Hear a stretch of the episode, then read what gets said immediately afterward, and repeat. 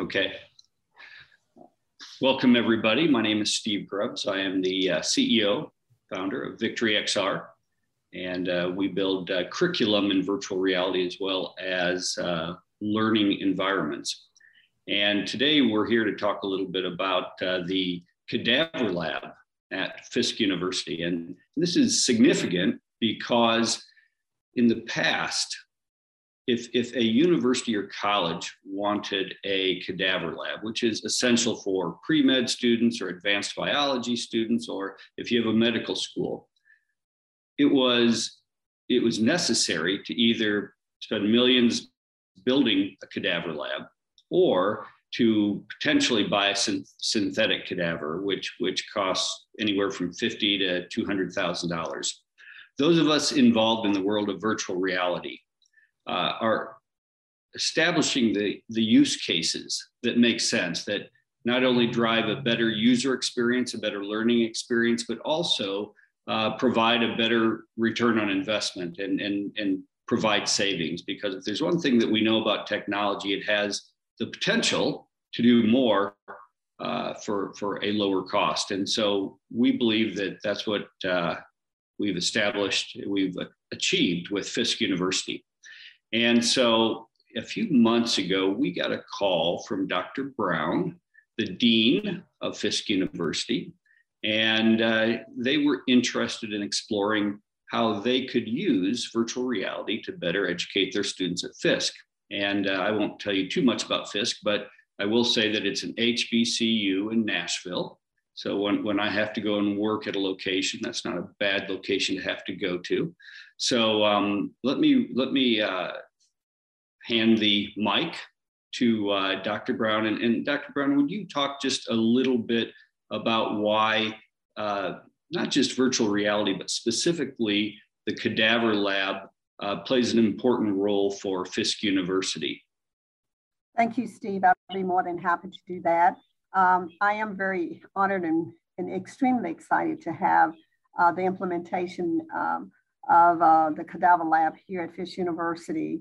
One of the great advantages is that majority of our students who come to Fisk, they are medical students. Biology is our largest area, and we prepare them for medical school.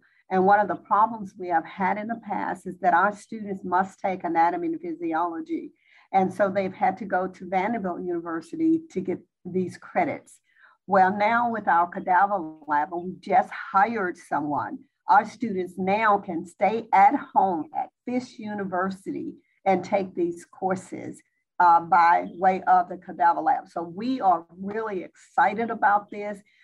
We feel that the cadaver lab is bringing our students into the 21st century with the cutting edge technology, in which we want our students prepared so when they do go to medical school, they will be so much better off and probably even better prepared than those students who have not had this great experience that we are going to be providing for our students here. A better education, a quality education, and Fisk is known for producing scholars and leaders in our society. So we are excited about this, Steve.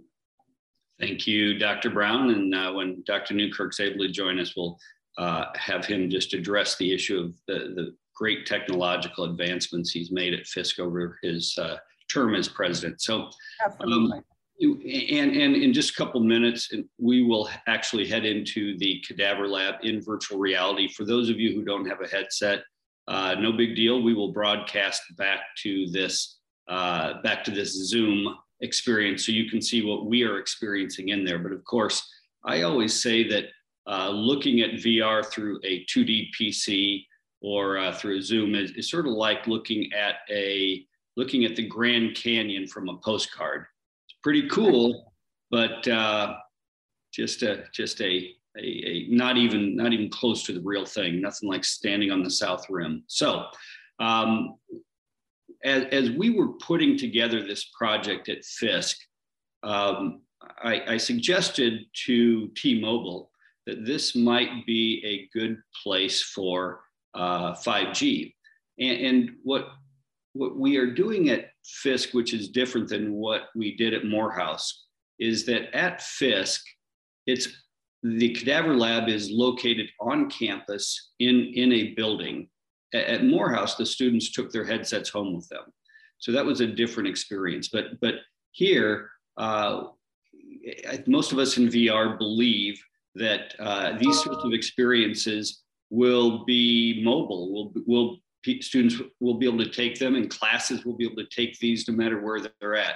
And so, Brian, you want to talk a little bit about this specific use case and also the larger case for 5G in the world of XR. And Brian, Brian is the Senior Vice President at T-Mobile. I believe Vice President in charge of new technologies. Yep, technology ecosystem development is what we call it. It's yeah, fancy way of saying we get to play with all the coolest things that T-Mobile and others in this space have to offer. So first, you know, such a pleasure to work with all of the tremendous groups here. I mean, Steve and team, the folks at Fisk, the HTC team, just an amazing bunch of people who've come together. And I think as we look at 5G, you see a lot of inflection points where we showcase particular things. The industry showcases things, but this is a, I mean, this situation is one where we have an amazing platform, with Victory XR and the content that their developers have created. We have best in class hardware that's ready for all the demands that can be placed upon it from a VR standpoint from HTC. And we've got this incredible visionary customer and Dr. Brown and the Fisk team that say, hey, we want to put this technology to use to give our students the best possible education, right? So from T-Mobile, we looked at this and we said, okay, our mission is to be the best in the world at connecting customers with their world. And in this case, those customers are the students. And we said, this is a perfect opportunity, because the only thing that needs to be added to that mix of ingredients is the best wireless fabric that can bring them all together to make that experience come to life, right? And so that was our opportunity here is to say, the rest of these things are amazing. We have the last piece that's needed. And our 5G ultra capacity network has such low latency that you can take a group of 20 students in an intense VR experience like this and provide that synchronization so that everybody is having that experience in real time. It feels just like you're there.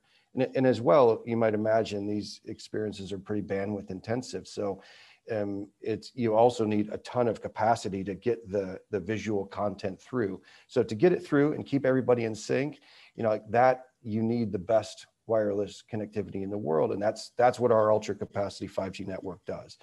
And then as we think, to the future, the other aspect of our network is we've got in tremendous coverage. Our extended range 5G covers over 300 million people in the country already. And the ultra capacity 5G, which is, what this experience at Fisk is based on, is already at 165 million people and growing. So as we think ahead, this idea of kind of education, virtual reality education without boundaries is something we're very, very excited about. And we've got the right people that we're working with to start that here and then build on it into the future. So that's us. Thanks for the chance to share our piece of the puzzle. Thanks, Brian.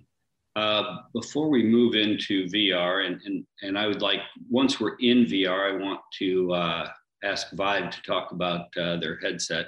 But before we head in, Dr. Newkirk is the president of Fisk University. We work with a lot of colleges and universities, and the gift we have been given at Fisk is that the person making the decision, or the two people making the decisions, are at the top of the university. So we don't have that long line of approvals. We just have to get Dr. Newkirk to give us the thumbs up. So, and he has done that so far. Dr. Newkirk, would you talk about the vision that you gave me that explains your technological vision for Fisk University? Well, what we want and we strive for, we want our students to have the best when we talk about technology, and we want to make sure that it's infused throughout our curriculums so that our students, when they leave this campus, they're turnkey ready for jobs, and that they're turnkey ready, meaning that they have the technological skills, They have the academic skills in which they can move forward in the world. And I think having this partnership allows us to infuse the technology into all of our curriculums, into our students, and to ensure that our students have the skill sets needed to move forward in this century and to actually promote the jobs of the future. So we think this is the way to go. And we believe this is something that our faculty will embrace, our alums will embrace, and the community that we support will embrace fully. So that's what we believe, and that's what we embrace as a university. And as president of this university, I'm committed to that whole scheme and concept as we go forward in the world.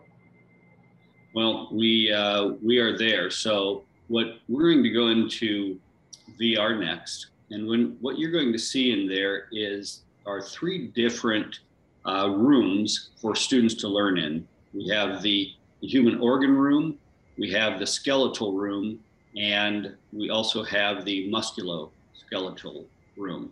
Now, also what you're going to see is that when you are standing inside the cadaver lab and you look outside the windows, what you will see is the Fisk University campus. And in fact, you will see the building that Dr. Newkirk is sitting in as we speak. So I'm going to, Venkata, you've got your headset and you're ready to join us? Okay. Well, let's, for those of you that are joining on the inside, we're going to go into the cadaver lab, then we'll come back to this Zoom meeting and answer any questions that you might have. Okay. Now that we all have VR head, put my glasses back on so I can see. So that's the concept, that's the case that we are making, is that people talk a lot about the right use cases. And in this case, not only do students get in many ways, if not most ways, a superior anatomy education, physiology education through these tools. But at the same time, there's a lower cost. Even when you count the headsets and the licenses and all in, it's still 40% less than the least expensive synthetic cadaver. So it's a win-win for universities. And I think for the whole XR community, it shows that there is this really dramatic use case that helps colleges and universities. What we believe, and this last thing I'll say before I open it up to questions, what we believe is that remote education is growing on campuses and they need a way to deliver quality labs. This is one of those ways. But even if you are not a campus that has a large remote population, and that's Fisk University, they are an on-campus university, that there are strong use cases for students to be able to learn through virtual reality. So with that, Scott or anyone else that has questions, you direct it to whomever you want and we'll be happy to take them. Hey, this is Dr. Brown. I have a question, I think, for Venkata. Did I pronounce his name correctly? Venkata, are you speaking? Yes, you did, Shirley. Thank you. Okay. Thank you, Dr. You're welcome. My question is, we're under the impression we were going to get the VIVE Focus 3 and we received the VIVE Focus Plus. One of the things I did notice with that headset is that after 30 minutes, it became extremely heavy. So my concern is going to be when we are having classes and students are usually in there at least an hour and 10 minutes per class, depending on how would that impact the students? Maybe it's heavy on me because I'm kind of, you know, I'm over 25. But I was just wondering that. And if the Focus 3, will we receive those later or is that off the table or what was the rationale for that? I just kind of got a little bit confused and want some clarification. Yeah, absolutely. Let me answer that. Focus 3, like you said, is the plan of record. What we have done in lieu of having the Focus 3 headset, which we just launched, is that we wanted to get this program started so that we don't have any delays for the program. So we started off with that, but ultimately the target is to move to Focus 3. And Brian, I'll let you speak to it if you have any other comments. No, I mean, nothing else, you know, from a network standpoint. I mean, the hardware, the Focus 3 is a delight. I mean, I've used both of them, and it truly is. They've done a brilliant job of engineering the form factor to balance the weight and make it much more comfortable to wear for an extended period of time. So once you get yours, you're going to love it. I promise. Okay, tell them, build them fast, Venkata. Build them fast. Yeah. Wonderful. I want to thank VIVE for getting us the interim headsets in lieu of having the others available. So we appreciate them giving us the transition headsets, and so that you guys start campus a little bit earlier than others. I think August 9th. Absolutely. And this is always have done that. I've been here 14 years and we've always started early, but we also get out early.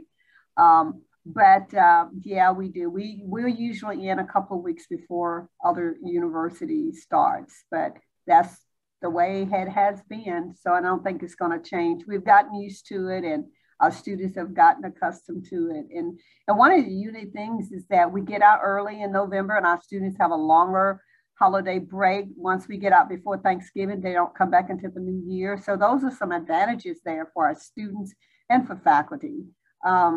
And plus we have December semester that we offer that we didn't have before. We also have a January semester coming into the spring semester, and we offer like 3 summer sessions. So we try to occupy the time within this calendar. Thanks, Dr. Brown. Scott or Anshul, if you have any questions, we'd be happy to answer them.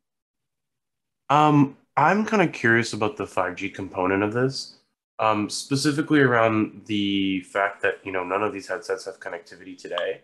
So what does the 5G component of this look like in terms of the T-Mobile network?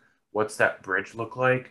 And does the infrastructure that is currently being utilized today allow for this lab to be mobile and move from room to room? Or is this kind of like a fixed, you know, using a T-Mobile 5G hotspot instead? Yeah, good questions. And we get that a lot. I mean, a lot of the things that you're seeing go on in the 5G space today with new hardware and these software platforms, some of them can work, you know, on legacy LTE networks. This isn't going to be a great experience on that. So here's where 5G comes into it. So we all did this. I'm not doing it on 5G, and I don't know how many of you, if any of you, were doing it on 5G. When you've got a good Wi-Fi connection and you're all dispersed, you can get this to work. Now, where I talked about before, you know, this wireless fabric kind of pulling things together, 5G is a better fabric than Wi-Fi in a number of respects, and that's why kind of we're a component in this. So when you take when you're doing this instead of one person per location, like we just did it, you start putting 20 of these things in the same room, all of a sudden the demand on the network is exponentially greater, right? You've got to get 20 of these things consuming a ton of bandwidth and having to remain perfectly in sync. And that's something that the Fisk University folks said that we want to do this, but we can't support it from a connectivity standpoint. So we went in and tested our 5G. Network in the location on the university where they wanted to do this. And we didn't engineer anything special for this. It was already there. We already had ultra capacity coverage, which ultra capacity is our, you know, mid-band 2.5 spectrum. And that's where you really can see, you know, what a 5G experience can be like. And it was great. So what we did is we put it in a Inseego hotspot into the classroom so that it could talk to the headsets via Wi-Fi. So it's, you know, 5G back to the internet, but it's Wi-Fi from that hotspot to the headset.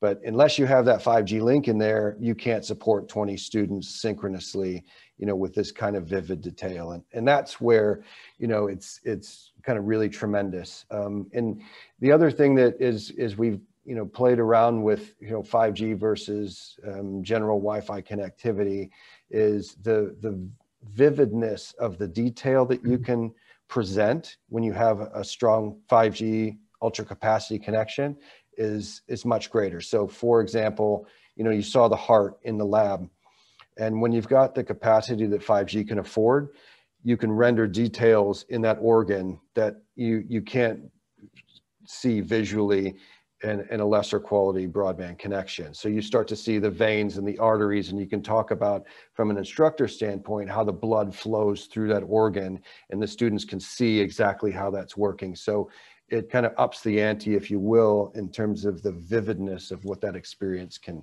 be, and you can develop to that capability if the connectivity will support it. So that's really, it's concentration of demand. When you're doing this in a classroom setting, that's huge, and 5G is necessary to support that. And then the vividness of the detail, the synchronicity of that experience because of the low latency aspect, that's what brought here. Now, the other aspect when you start to think outside of a classroom setting is the fact that, Wi-Fi isn't ubiquitous across the country. And so you start to think about learning virtual education, I mentioned, without borders. You want to be able to do this, mobilize this experience, or at least make it portable. And the fact that we have ultra capacity covering 165 million people says you can take this and provide the same experience in a lot of geographic locations. So if Fisk or others start to get the idea that they want to enable this, for remote learning, remote participation, our network is there to support that, and we can make the experience kind of harmonious for the people in the room as well as distance. So that's really where 5G comes to play here. Does that answer the question? Yeah, I guess my question is, when you guys did this testing and you had, say, 20 users on the network simultaneously, was this with students present on campus? No, it wasn't. It was over the interim. So we sent engineers out there to test the RF connections. We did lab work, taking the platform on a headset in our lab and kind of modeling out everything. So we weren't able to do that with 20 students at a time, but we have ways of testing the experience so that we could be sure that it would be supportable. Okay.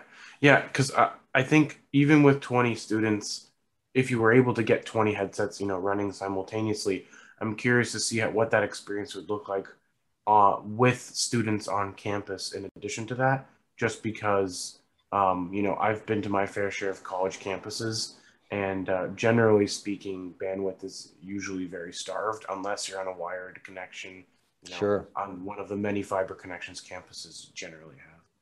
Yeah, I mean, you're getting right to the value of 5G, right? Because when we talk about ultra capacity, I mean, this is really the value of that 2.5 midband spectrum that we have, because T-Mobile has such an enormous amount of that. The capacity in that band, when you have devices that are connecting to that band and it's available, it's not like any wireless experience that most of us have had. And it takes something like this to really showcase, what it's capable of, because faster smartphones don't get the point across. So that's why we're really excited about this. It's going to be terrific, and we can't wait for the students to show up and put the headsets on and, have this virtual class and everybody go, wow, I didn't think this was even possible. This whole process has been a learning opportunity for everybody involved. Every little piece that you learn is another brick that you're putting in the wall. And so, the research that T-Mobile has done, the work that our developers have done in optimizing each asset, and what Brian said about being able to grow into more bandwidth, we'll be able to keep adding greater and greater detail as we figure out, how much capacity the broadband network has, and what the headsets can handle, that the chips that they're using can handle. So that's a big Qualcomm issue. So we'll just keep improving it and iterating over time. But I'll tell you what, feel free to drop back in a month, and we will have continued to work through issues that come up. Scott, do you have questions?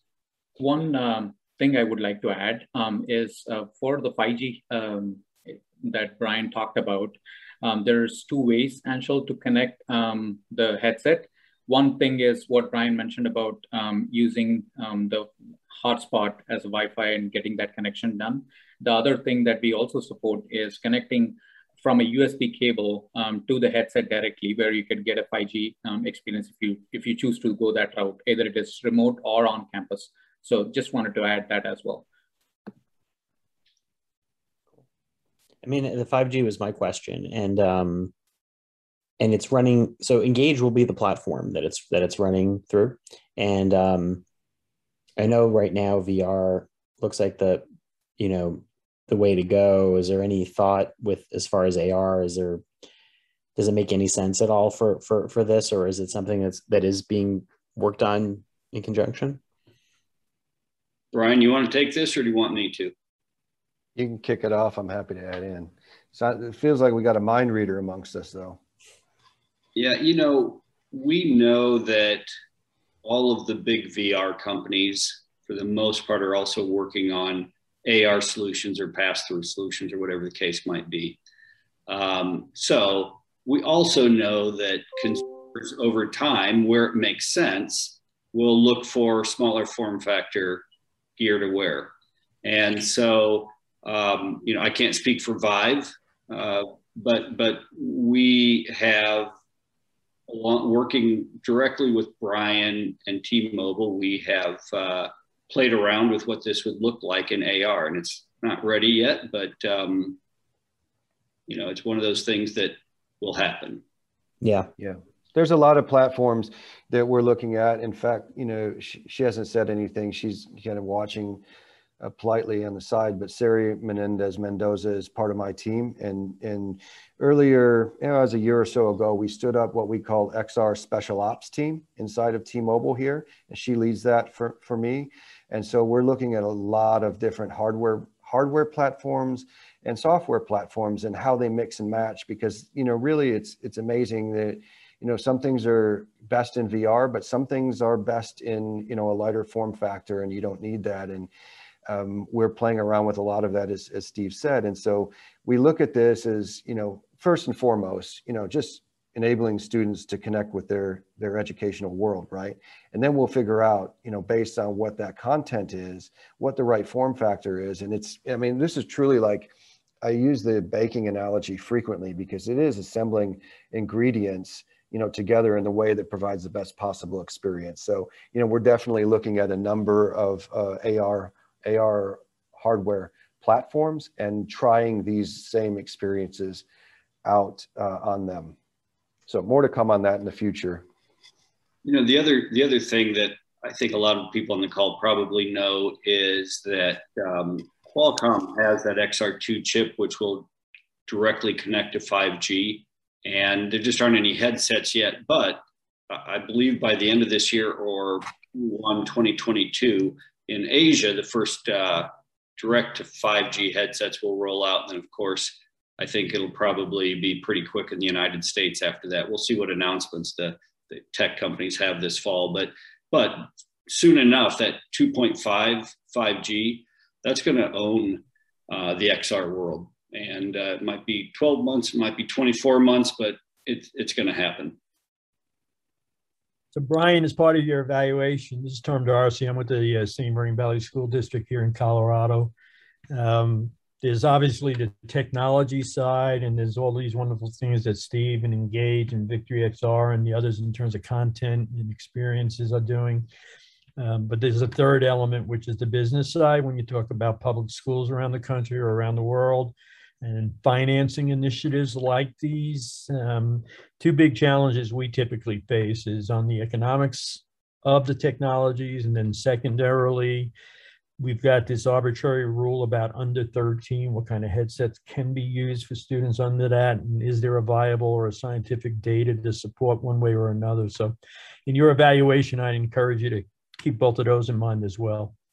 Yeah, thanks for that, Tom. We're aware of the thinking about headsets and younger students. So that's something that we're looking on there. You know, I talked earlier about different platforms for different types of use cases. So, you know, a lot of the things that the younger students don't need to necessarily, you know, do a cadaver lab. The cadaver lab is perfect for, you know, higher grade level students, but younger students, you know, there's a ton of, you know, great learning that they can accomplish via augmented reality on things like tablets. And so we've actually got, you know, programs that we're working internally that, that we're running for our employees, students that are providing them those kinds of experiences on connected tablets. And then, you know, to your point about financing, you know, it's, you have to have the right use case to make the investment in the hardware, and if there's network infrastructure required, that as well. And, you know, Steve and team have been very intelligent about recognizing that cadaver labs in particular, you know, are a way to upend things from an economic standpoint, right? The cadavers are so expensive and the facilities, so this works. This won't work for everything, you know, augmented reality or virtual reality, but it'll work for a lot of things in a way that, you know, accelerates education. So, you know, our job, the job of our team, is to go out and understand kind of what's shaking in the world from a platform, hardware and software standpoint, and try to, you know, put the right ingredients together for the right use cases. And I think there are a lot of those out there. You know, we'll still have traditional learning for other things though. So great points, and it's definitely on our mind. Good. Thanks for that question. I'll just, for those of you on the call, Tom runs probably the most advanced technology STEM center in the United States, just outside of Denver. So they are a petri dish of learning and technology and AR and VR and everything else. So we rely heavily on Tom as one of our testing partners. So thanks, Tom. Any other questions before we wrap up today? And obviously, I think everyone knows, feel free to reach out to any of us, and we'll be happy to provide further perspective on this. So Steve, a comment, as always, just a phenomenal job what you guys put together, and the crew you assemble for these types of events. The contacts are invaluable, so thank you. That, Tom. Anything else? Thank you very much. All right, thanks all. We appreciate you joining us today.